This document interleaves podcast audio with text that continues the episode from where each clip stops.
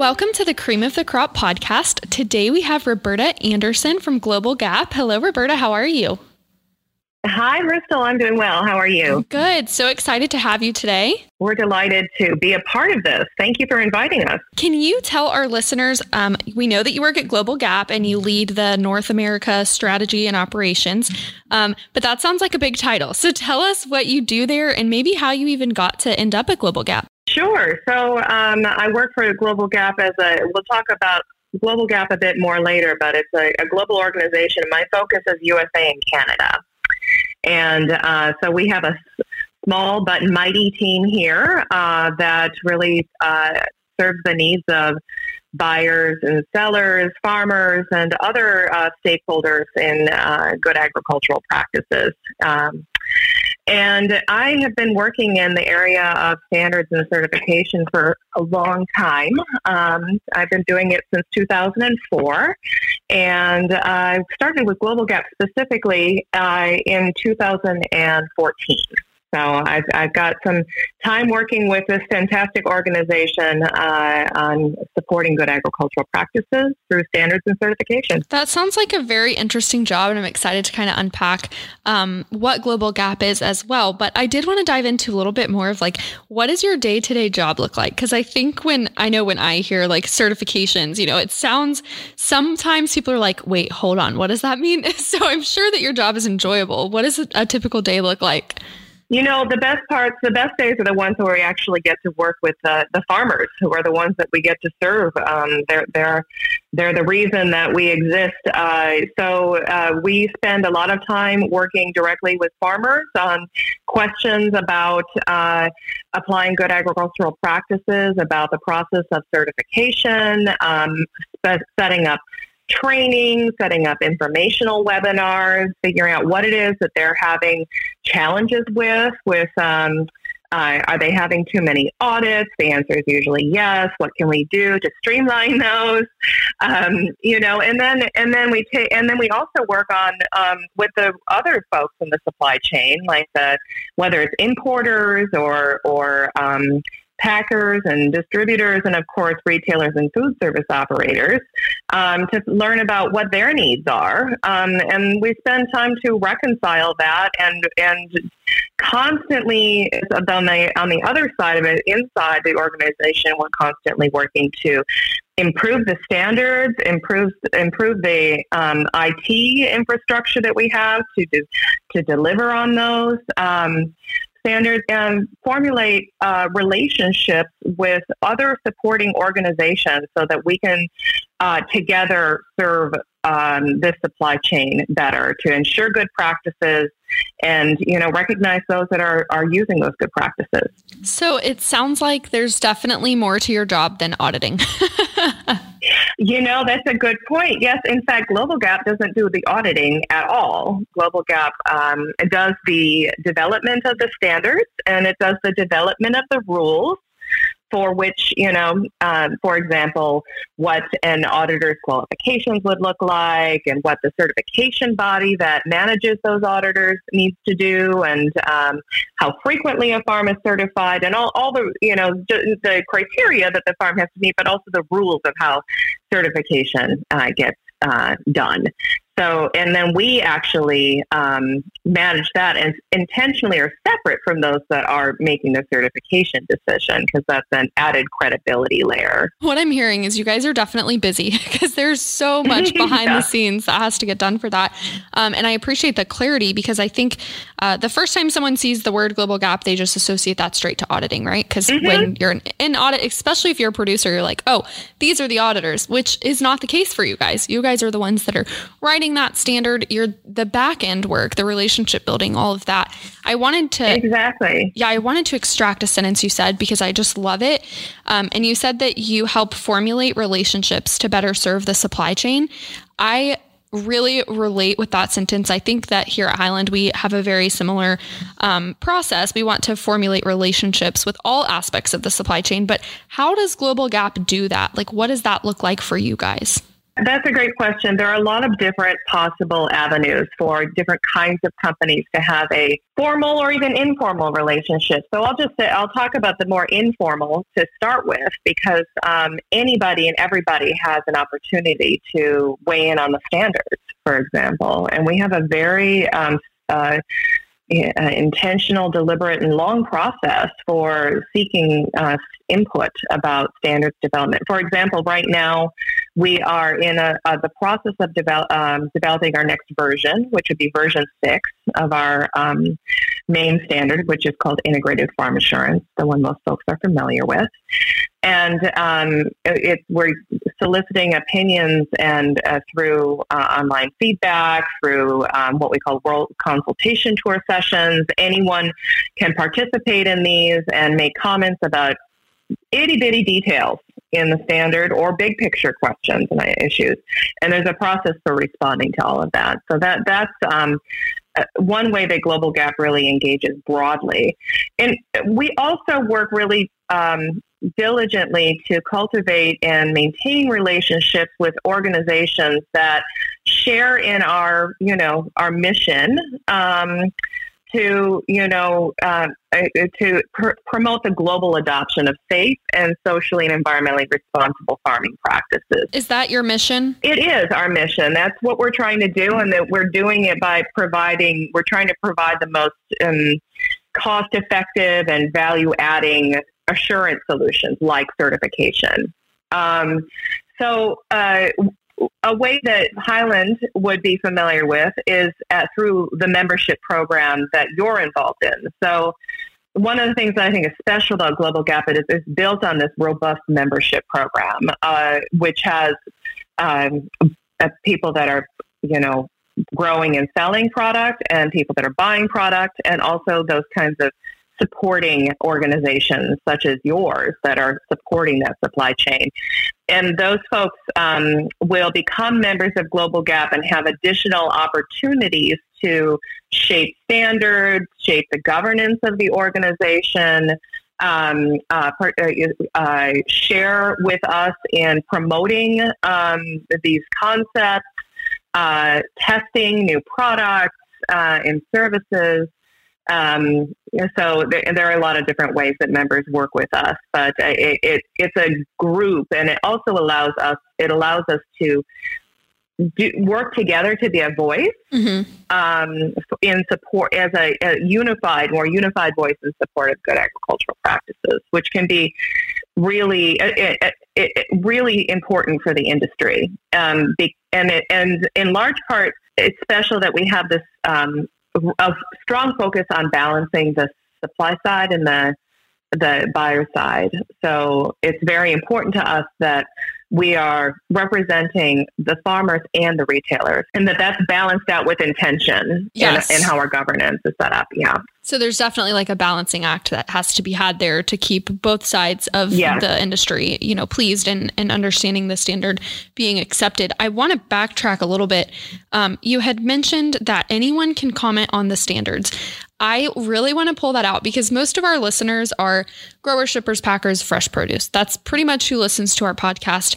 Um, and if you're not one of those people and you're listening, we're excited to have you. But most of our audience is geared towards those groups of people. Um, I don't think that everyone knows that they have direct access to comment on a standard. So how would they do that? Um, that's a great question. There is there are multiple ways, but going onto our website globalgap.org, you'll see information about our World Consultation Tour, um, and and you and that's what we're calling this like gathering of information at this time. Um, I also encourage them instead of going to a website and trying to navigate it, just contact one of us. So you know, we, we we're a global organization, but the folks that are here in the United States, uh, there are are um, about four of us that are working very actively with U.S. stakeholders and Canadian stakeholders all day, you know. So just contact us and we'll help you find the information that is most relevant to you, which parts of the standards might be relevant to you, which, you know, if there are going to be um, upcoming meetings to discuss parts of them, there are special focus groups on certain topics like sustainability. We just launched a new one about social responsibility and how our social responsibility tools apply specifically in this market. And we're looking for participants in that. I mean, they, they'd be surprised. You can have a pretty significant impact on on on a global standard. Just you know, if you if you are, are willing to take a the time to take a look at it and reach out to us. And I think that's something that we miss a lot of times. We get so bogged down in the fact that we have to comply with these standards and we forget that we have a voice in developing that standard. And, and, you know, how do I do that? So I'm really glad that you clarified and shared that with us because I'm sure that there are several customers that we have at Highland that would be more than willing to to share their opinions on um, different parts of that standard with you guys. So it, it's very encouraging to hear. Um, the next question I'm going to ask you just it just popped in my head, and it's a question that I get a lot, and I'm sure that you get it a lot. But why are standards ever so changing? And we do know, like, obviously times change and things enhance, and standards have to be updated and reformed. But could you shed a little light into why there are these new revisions happening very often? Why do standard revisions happen? There are lots of reasons. Um, so which which which results in, in more changes than anyone would be happy. You know, the, the the scary part is that the truth is they're always. I mean, we never stop working on the standards. There's this moment we publish a new standard. We're just we've already started working on the next version. That's just how it is because, and it's for the good. Re- the most important reason is that we're getting feedback. Yeah. You know, we're getting feedback from a, we're either getting feedback directly through these types of con- uh, conversations with um, uh, you know uh, uh, growers especially if they're they're the ones that are um, you know most affected by the standards or or retailers if the standards aren't meeting their evolving needs. Um, and um, we are uh, also getting feedback uh, because we have something called um, an integrity program which is the nuts and bolts inside that makes that basically is auditing. We're auditing the auditors essentially. Oh, wow. we're we're because we're checking to make sure that the certification bodies are applying things um, the same way as best as possible, um, and that the auditors are applying the, the standards the same way. And then we get feedback if we see something that is is not being not consistent that means there's something we need to pay attention to, right? Like, why is that not consistent? What is what is um, what needs to be updated to be more clear? And and as you can imagine um, languages i mean we have we work all over the world. We have so many different languages to work with and we're fortunate here in in the us and in in much of canada that that english is our our you know first language uh, for many of the people you know that are working with the standard because um, uh, and also Spanish. Uh, uh, with this, English is the language of the organization, the first language that the standards are published in. And Spanish is one of the, it may be the second. Spanish and German are very common too. So, and then and there's so many others. So, you know, their translation is really critical. And so, getting even just getting the words right, you know, for the first draft, the first version is is um, is important. Mm-hmm. We, um, you know, we're a software company that helps growers be compliant, uh, basically 365 days a year if they use the software. It's really just providing these tools for them to help with this regulatory uh, compliance level. But with that being said, we started here in Mulberry, Florida, and we started in the strawberry industry. And, you know, it was very small at first. We were just getting our feet wet, and our software was in English. And the more that we grew, we were like, oh my gosh, everywhere around us needs Spanish. So, like, now what? And so we went on this translating endeavor and realized that translation was so much harder than I think anyone gives it credit for because there's so many aspects, like, especially in ag, when you're talking about translating chemical names, you know, chemicals that they apply on the farms in English that you can't say. Can you imagine trying to translate them to another language? So um, we've just absolutely we've just actually finalized our uh, language translation, and we'll be able to eventually have over seventy languages on our software. But I had no idea what type of project that was. I'm like, just make it in Spanish.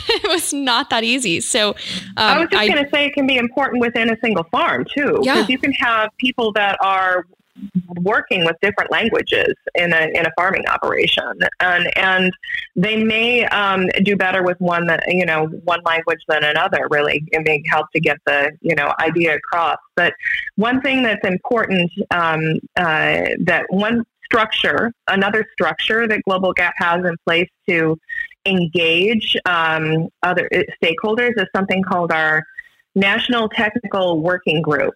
Um, and um, Highland would be, I'm sure, a great candidate to participate in this. Um, it is a um, it, it is the group that helps to be the U.S. helps to be the lens through which we interpret the standard in the United States specifically. Okay, so um, what that means is, you know, every country has its own legal and regulatory environment to consider.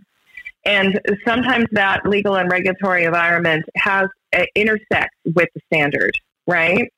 So, so the national, the, uh, this working group, um, its primary job is to go through the standard and um, make cl- make like clarifications or explanations about where this may uh, a thing, uh, any individual point might overlap or or cross or be affected by um, regulation and legislation. So that we under so that it's not operating in a bubble right? That the, the, the standard makes sense in the context of the us system that's, right? yeah and i think that's very proactive for you guys to do. It's a neat, it's a it's an intensive process, and um, you don't have to be a member to participate. Any um, it, it, we don't we want people that are knowledgeable about agriculture, obviously, and or at least uh, involved in the supply chain in some way. So is that that's like an application process? Yeah, you know what? Yeah, it's just a, it's a pretty quick sign up process as well, and um, it's not a big. Uh, uh, list right now in terms of time. Um, you, and there are subcommittees that people can participate on if there's certain topics they really are interested in. Um, you know, um, Water is obviously a popular, uh, important topic at all times. Um, they, they may be focusing on certain aspects of the standard. Um, they're the ones that are hosting actually this um, social compliance, social responsibility. Um, they're making it like a subcommittee uh, to discuss oh, wow. our tools for social compliance. So um, there are a lot of places to hook in there if you really want to like focus on the uh, U.S application of mm-hmm. the standards. That makes a and lot of sense. we consult our national technical. It's a powerhouse group. It's a great group of of industry folks, and they um, they provide very valuable feedback to not just North America, but straight to our um, to headquarters. Um, about the standards. Yeah. I'll definitely have to share that with our team here at Highland because I think that that would be very beneficial for someone in our position to be on, considering we work with so many different types of supply chains and types of producers and packers and shippers and processors and all of the above that we, yeah. we do see a lot um, in our day that goes by. Um, which kind of leads me into the next thing I did want to talk about. And I know we've touched on it briefly, but Highland has recently become members of Global Gap, like you shared. This is a membership program, um, and we decided to do that. We, we want to invest in what Global Gap is doing. We believe in your mission as well. Um, what we we've kind of talked about how your company works in the sake of members. But you mentioned that there were some additional opportunities for members, and I'm thinking that some listeners may want to be members of Global Gap. So, what are those additional benefits that a member may receive? Um, so, uh, some of it has to do with being identified with the organization, so the co-promotional opportunity. Um, we are actually um, adding a whole new list of um, uh, free trainings that'll be available to um, members only, uh, without you know with um, without an additional cost. Uh, trainings, webinars. Um, members have opportunities to partner with us on delivering uh, trainings and webinars. Um, uh, we work with members to more intensively, I would say, on on standards update uh, conversations. So if you want to, it, it gives you a, a, a a place from which you have a, a more influence because the as a membership driven organization and I know this is true they they we will we will recognize the input of a member and uh, in a much in a very intentional way. you know, we take that membership information very seriously. This, those that are either that are actually buying and selling product have the opportunity to um, apply to be on our actual formal technical committees at the global level. Um, we're always trying to recruit, and also board members. And we're, um, I'm actually trying to grow the membership in the United States and Canada um, because that will give us more voice at the global level. Um, and we have some great, we've had folks from, um, yeah, uh, a variety of growers participate. Um, and we, we have some, we have good people uh, already on there, but I'm always wanting to, to grow that because there is a lot for us to share. And um, I think that the membership model is something that's not as common here when we have, uh, it's not as well known um, uh, other providers of food safety certification, sustainability certification. So I don't think that it's given a, it has been a, um, as well understood in this market. So we're we are actively working to sort of relaunch the membership aimed for September um, and do some promotion around it so that it's it's uh, meeting the needs of our stakeholders here and really giving them an opportunity to have their voice heard and amplified yeah. let's say. That's probably the key is the not just listening like you don't just listen to these stakeholders you're like actually taking what they're doing amplifying that and then putting it into practice. It sounds like global gap is definitely one of those set apart companies for me. Uh, it's not often that, like you just said in this industry that you have a membership driven company of this stature. So um, this is really beneficial i think for listeners and for myself. I, am learning a lot as you're talking. Um, just some clarity on those technical committee and board members. Did you say that anyone that um, buys or grows produce, is that what you said? Yeah, those that are actually in the supply chain. Okay. Um, we um, and unfortunately that does exclude associate members like Highland. Gotcha. So, and the, the rationale for that is is that we want the industry that's actually affected that directly by the, the, the standard you know, to be the governing, the governance of the organization. They make up the advisory board, and we actually have a mandate. It has to be 50%, 50%. So we always have on the technical committees and on the board itself, it has to be half like essentially retailers and half farmers, you know, our far- farming organizations. Um, uh, and, you know, we, you can slice and dice. There are a lot of different um, supply chain members that can fit into those, you know, split into those two categories. But either they're, you know, representing what's happening on the farm or they're representing the buying side of the equation, you know. Which is really the big two players, you know. if you don't have either of those, we're not going to have a supply chain. And it's not to say we exclude, uh, we still, um, you know, take very seriously the input of um, associate members, which are things like the certification bodies can become members, consulting companies, lots of those folks, IT companies that provide services. Those are some big categories of associate members. Acad- academia, um, you know, there there are a number. There are other ways for them to plug in, but when it comes to actual like governance, we're we have it. Um, uh, very strictly um, half and half farm, farm farm interest and buying interest. I certainly admire that, and I think that um, we're, we're, starting to wrap up here. But I think that there's so much to be said about a company that operates this way.